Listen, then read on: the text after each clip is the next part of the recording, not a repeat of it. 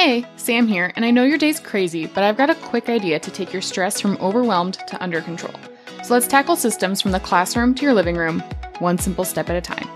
This is the Simple Systems with Sam podcast. Once upon a time, in a land called Italy, it's a real country, and this is a real story, there was a sociologist and economist named Pareto. I don't know how to pronounce his first name, so we're just going to stick with the last name. And what he determined is that 80% of Italy's land was owned by 20% of the population. And this doesn't seem to matter to anybody until he goes ahead and studies other countries and recognizes the same pattern that 80% of the land is owned by 20% of the population. And then in 1989, the UN did a whole study and 80% of the wealth in the world was owned by 20% of the population. So we see this number magically start to appear in lots and lots of different places.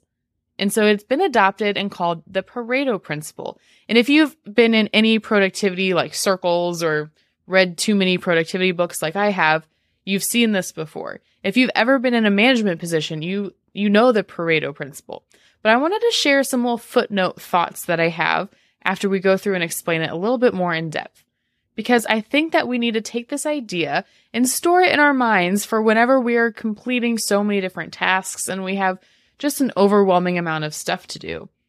But there's some tweaks we can make so that it's not just a business minded principle, but it can work for you as a teacher, as a parent, as a partner, as, as a person, just trying to find balance.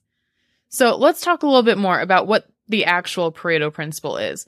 The Pareto principle is saying that 20% of the effort that you put in results in 80% of the outcome. So let's say that you are working on a big task, a big project. You have a laundry list of things that you need to do. But in fact, the outcome of that project really lies in you completing the important 20%. 20% of that list will give you 80% of the results you've been looking for. And this is a statistically backed up number.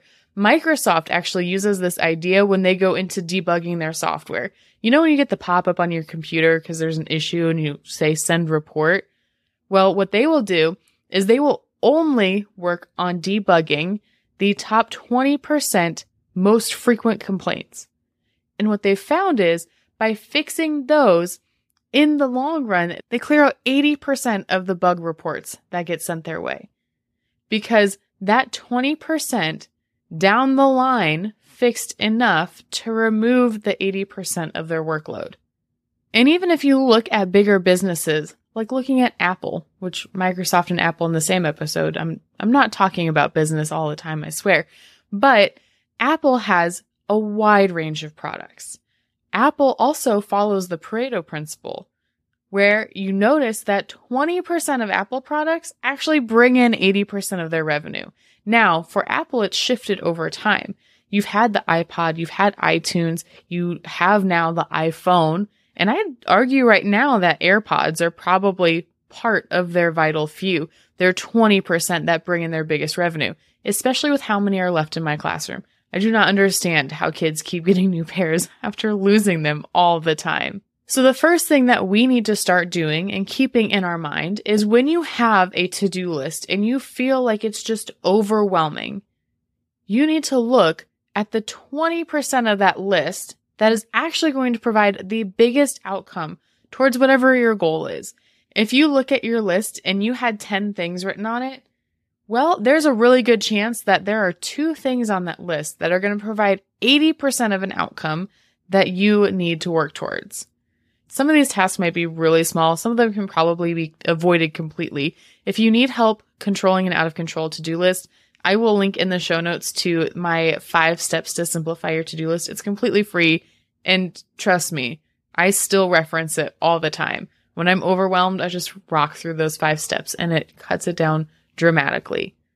But you still need to know what the last 20% are that are going to provide the outcome that you're looking for. So we need to start considering that when we're overwhelmed.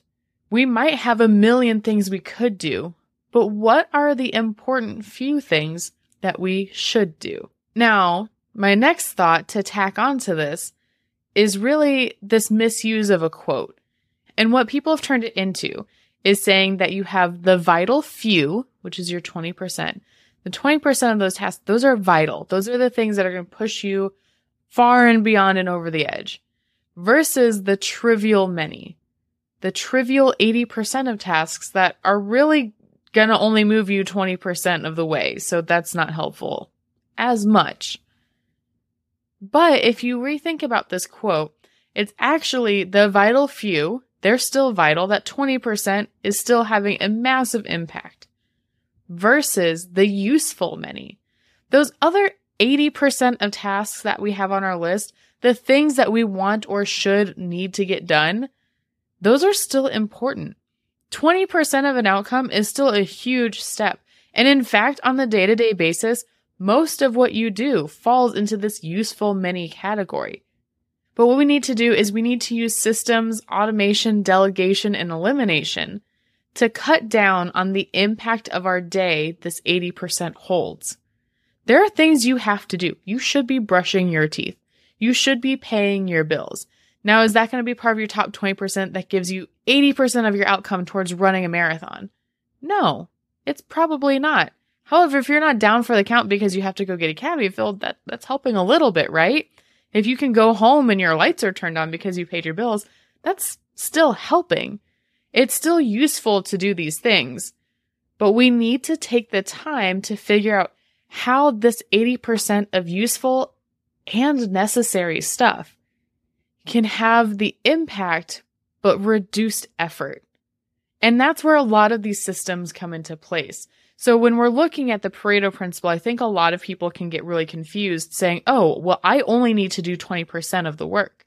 That's not true. Most of us are not giant corporations that can do that. We still have to complete 100% of the tasks, but we need to know which ones are worth more time and effort. That 80% is useful, but it's not an effective use of our time to focus on.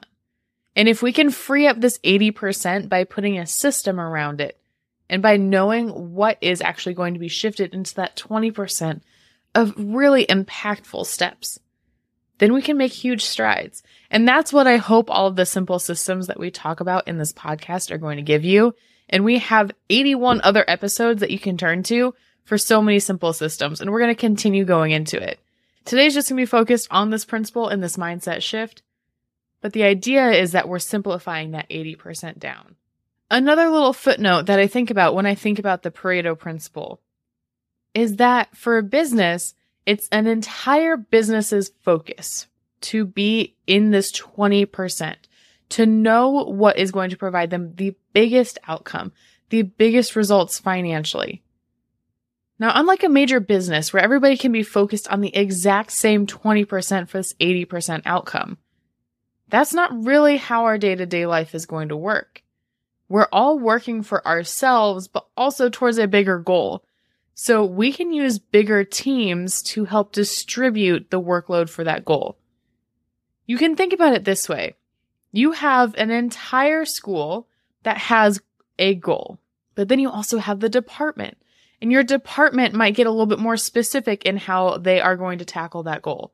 But then you also have the team that you're working on for whatever course you're teaching. Now, I've been a department of one and I've been a department of two where I was still the only person teaching the things that I was doing. But you still have a support system at school where you can share ideas and also delegate some tasks or pieces of the task out so that we can support each other. And I think that education and also parenthood is a very unique version of the Pareto principle. Because in a business, everybody's focused on the same things. But at school, everybody might have the same big goals with the big outcomes, but we have different day to day tasks that we have to complete. And so while we're over here dealing with those useful many little tasks that need to get done, there are still the big vital few things that need to be tackled. But we can distribute the workload amongst people. We can share together. We can work together. We can split up and delegate tasks. It does not have to all rely on you. And before I wrap up this last little footnote that I want to make, let's just recap really quickly. The Pareto principle is saying that 20% of the things that you do give you 80% of the biggest outcome and results. It's important to know what the 20% tasks are. It's important to also reduce the impact and the effort that go into the other 80% as much as you can so you have the energy to dedicate to the important and vital few tasks. But also in a school or home setting, you do not have to be the only one tackling those vital few tasks. You don't have to be the only one tackling the useful many either. We can delegate and stretch these tasks out so that they do not all fall on one person. But also, the last thing that I think is really important to note here sometimes part of the vital few is just knowing when you need to refuel. Being able to have 80% of the outcome rest in 20% of your tasks, sometimes in the middle of a hectic semester, means that your vital few tasks are taking care of yourself so that you can recharge your battery, even if it's just to that 80% mark, so that you can continue to do everything else. And so, while there have been a lot of numbers thrown around this entire episode, I think that it is important to keep the Pareto principle in mind anytime that you feel like you're getting overwhelmed or you have a big project or big tasks coming up. Anytime a student is maybe overwhelmed with catching up on work, what 20% can they do to still get them 80% of the knowledge? If you're deciding to drop down to a capsule wardrobe, what 20% of your closet can you pick out for a capsule wardrobe that you already wear 80% of the time?